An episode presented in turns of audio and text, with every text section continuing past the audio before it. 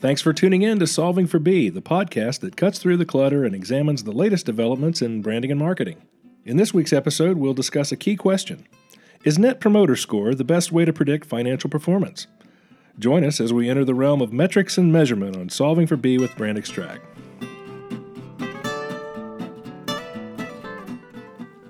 Hi, and thanks for joining us today for the Solving for B podcast. In today's episode, we're talking about customer metrics and predicting performance based on those metrics. And to help me address the topic, I'm joined by data science advisor Dr. Vikas Mittal.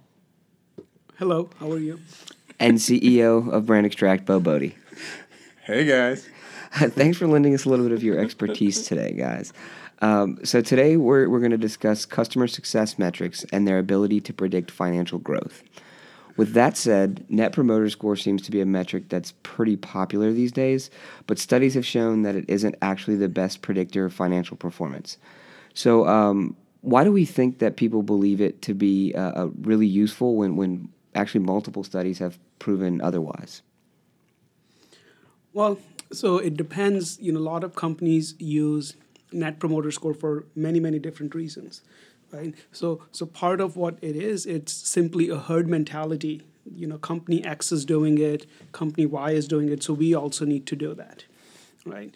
And um, the second reason is that there is some kind of a psychological comfort where I've been in meetings with executives and they just want to grow their net promoter score because somebody's compensation may be tied to it or there is an inherent belief that if we you know if we increase net promoter score somehow we'll have higher market share or we'll have higher financial performance. So a lot of it's based on a general belief that people might have. And as with any data i mean the key to it is what do you want to get out of it? You know what is that number measuring? And it's just one number. And so if you don't understand the variables that input that number or affect that number then you're not going to get anything out of it. I mean, to, to Vikas's point, that the challenge is not as much raising the number as it is understanding what it is that drives a specific number and whether some things whether things off of that data are actionable.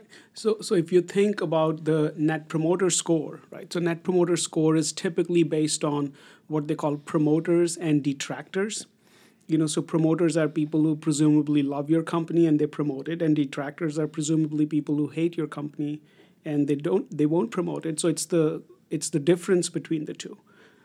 When you look at any company you know there's a large portion of people who are more or less indifferent mm-hmm. right? And you can see that in this day of mass customization in this day when there's product proliferation, there isn't really much differentiation. So customers switch back and forth through many products.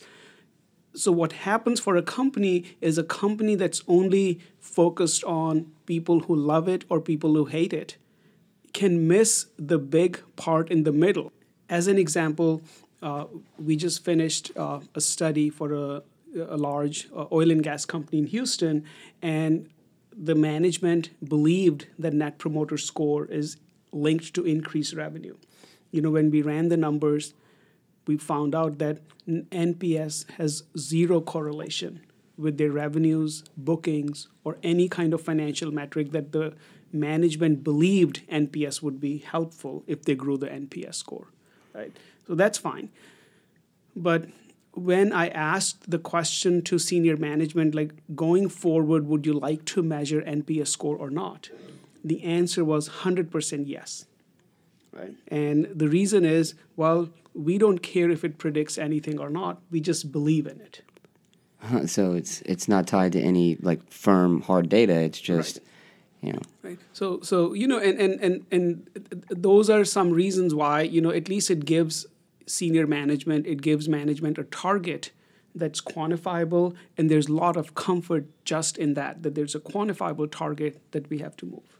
Right. And I think that that's, that times are changing, right? I mean, our ability, our ability to capture data and information and then quickly parse through it, go through it, and find insights from it is, is so incredibly better, so much better today than it was just five years ago. You know, the the ability to really look at data real time, make action, you know, be actionable with that data real time it's a lot easier today, and I think that that's probably what it's almost like a, a technology curve that management's trying to catch up with, right? You know, the NPS was the only way ten years ago or five years ago to be able to see very quickly what's going on. Now there are other ways that are more in depth, but it's easier for them to latch onto that one number, and it becomes more of a vanity number than a, than a real predictor of success. Yeah, and it seems like somebody, and I think Vikas may have mentioned it when we were in um, preparation for the episode, is is it seems like some companies are looking for that magic bullet, that one number to,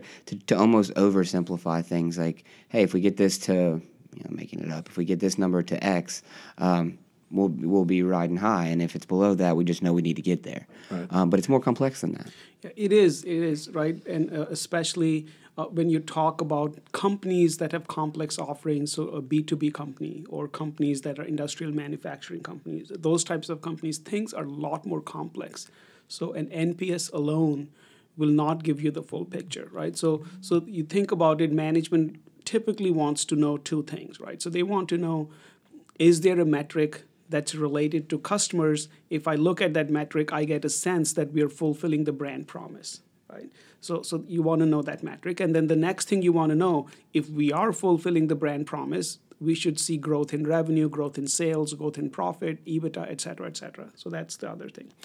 On the input side, companies want to know, right? So what are the big initiatives that we should be investing in to make sure we are cor- correctly fulfilling the brand promise, that we are focused on those things that are important to customers and all our resources are aligned with that. So those things require a more complex approach than say like you know we latch onto one number and try to grow it. Yeah. Right. I mean the, the complexity.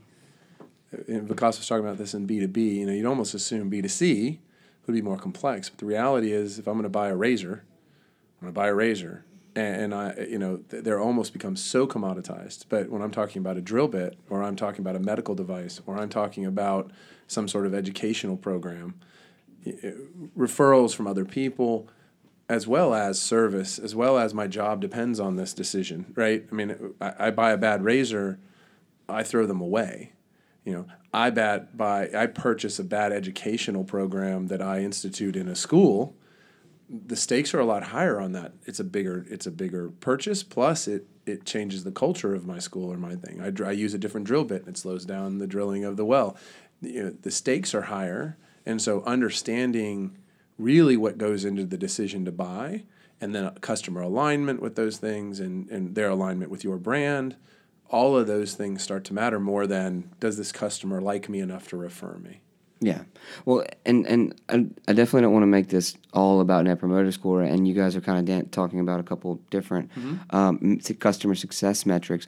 What are some of the other customer success metrics out there? More, maybe more popular. I mean, I'm sure there's a ton, but are there some that um, that in place of Net Promoter Score that we think might be better or worse, or or, or just a, a few that people may use around um, the, the business world? Yep. So that's a great point. I think so. So if you know, um, so I've done a lot of research in this area, and if you look at like 30, 35 years of research, it turns out that the best metric in this regard turns out to be customer satisfaction for two reasons, right? So one is on the output side, customer satisfaction has been shown to be the only metric that will predict a variety of financial outcomes, including sales, revenue, margin, profit, EBITDA, and long term stock value. No other metric predicts all of that. The reason behind that is that you know customer satisfaction actually measures the extent to which a company has delivered on the promise that was made to the customer, right? So, and, and this ties directly into branding because branding, when we think about branding and we say, like, what is the gestalt of a brand, it's really the promise that we make to the customer right? And customer satisfaction that measures the extent to which that brand promise gets fulfilled. So, so that's the main reason i believe that it works so well.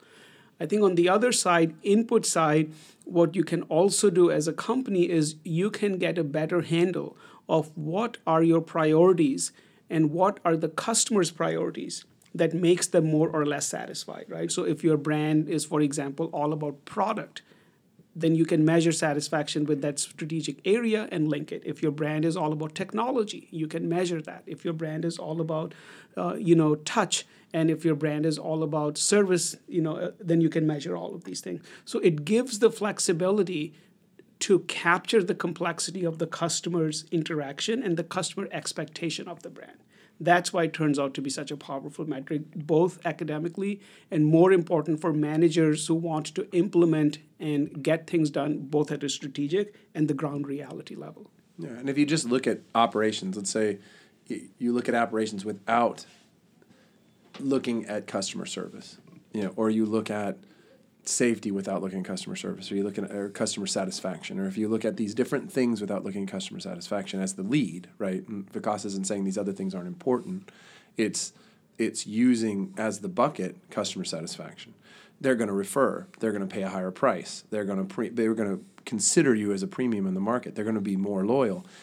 What are the components of those of that decision? And that may be different from company to company again, a lot of the metrics that we see, these one number kind of things, don't really provide you with all of those insights to where you can say, look, we, our response time needs to be better, our product quality needs to improve to improve customer satisfaction, which will then lead to whatever your strategic outcome, whatever strategic outcome you're looking for. Right, and it speaks to the idea of a more complex number. I mean, the the ultimate, you know, the one number that we come up with is is affected by multiple inputs.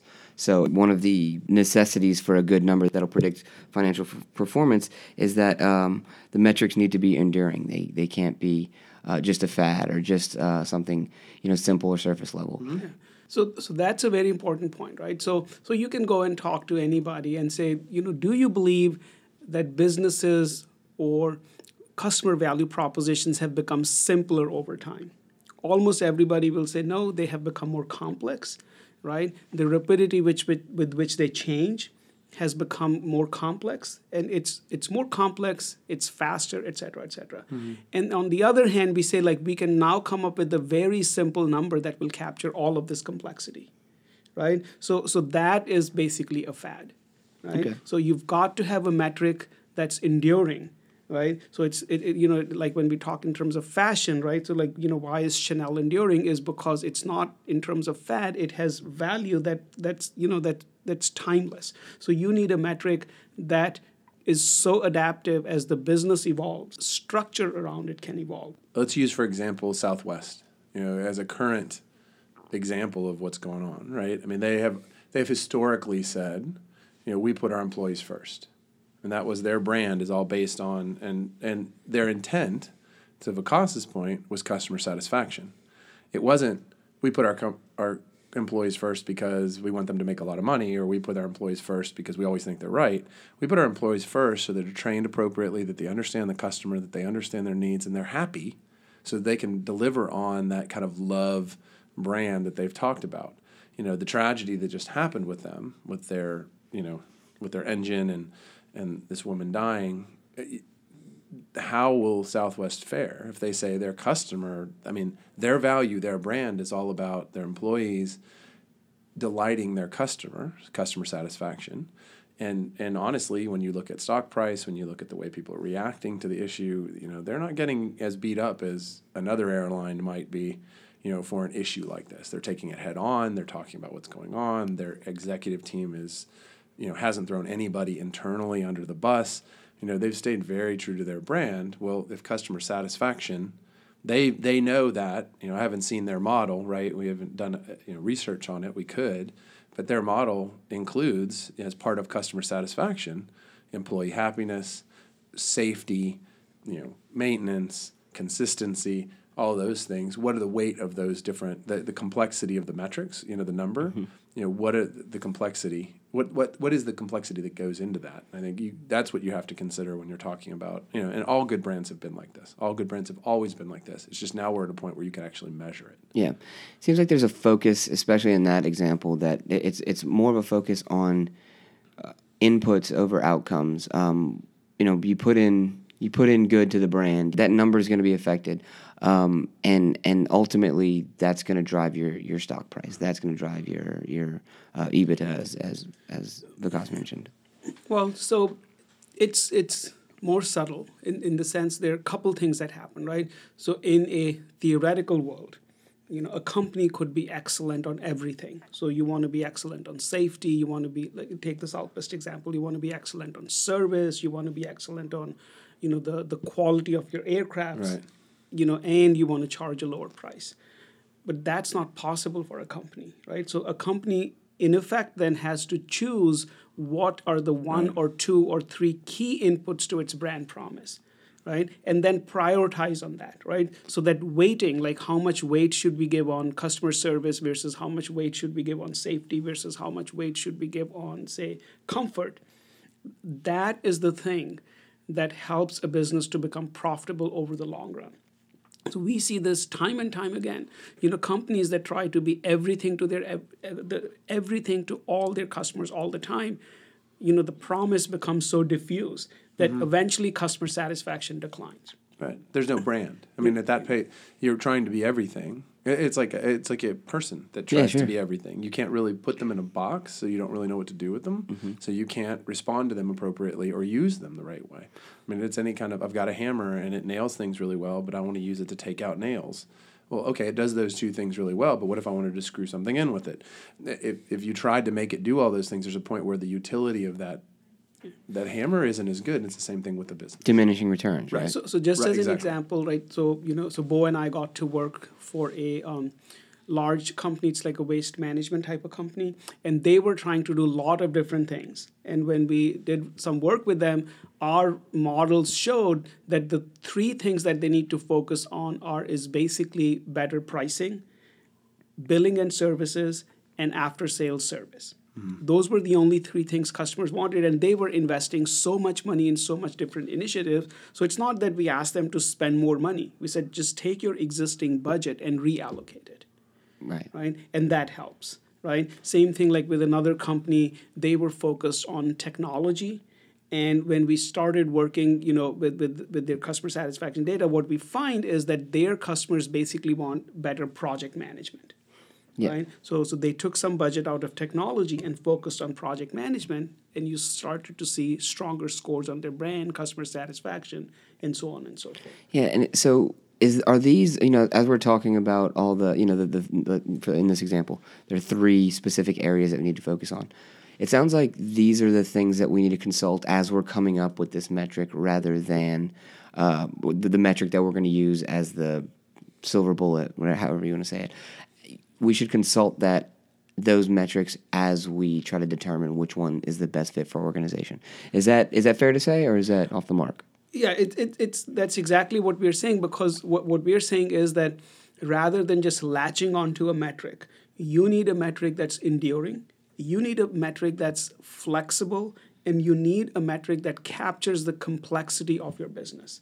And and you know and and actually links very well to your entire overall brand or brand promise. And, and what we have seen in a lot of the work that we have done now, that customer satisfaction turns out to be such a metric. Yeah. It has all these desirable properties, so it can actually allow somebody to look at the hard quantitative things that they want. It can allow people to look at the softer things, the, the, sort of the non-quantifiable aspects of brand, and then give good guidance into how to prioritize resources. Yeah and then it focuses it focuses that effort on the customer. I mean, in the end, they you know they're going to drive value.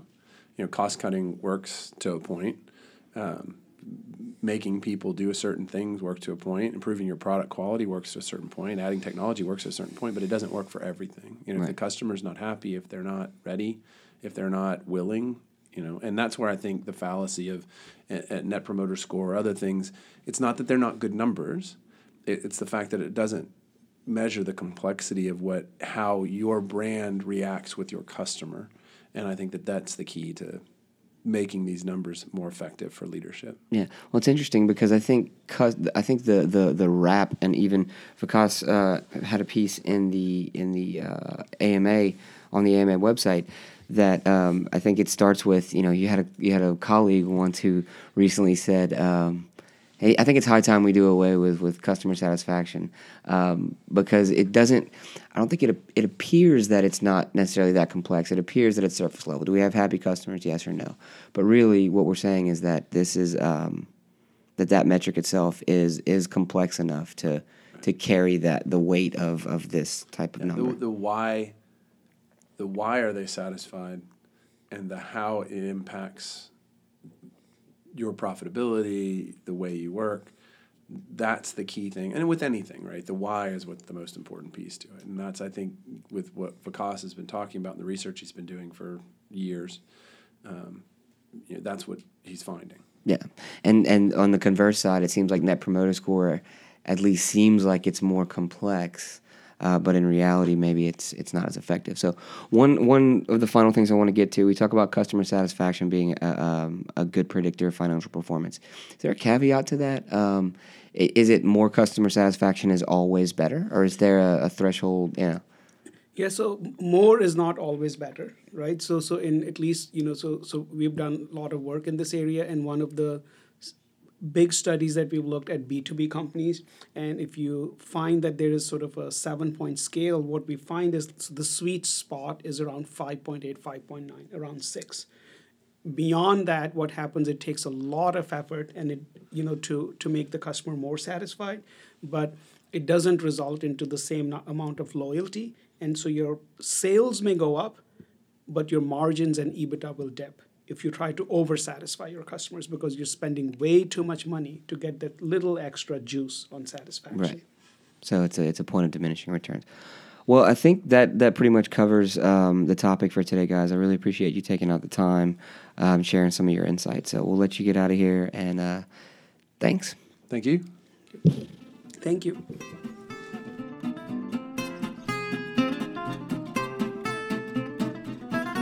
Thanks for listening to the latest issue of Solving for B. You can rate and subscribe to the show on Apple Podcasts or Google Play. Your reviews help our podcast reach the branding and marketing community. We'll catch you next week for another round of Solving for B with Brand Extract.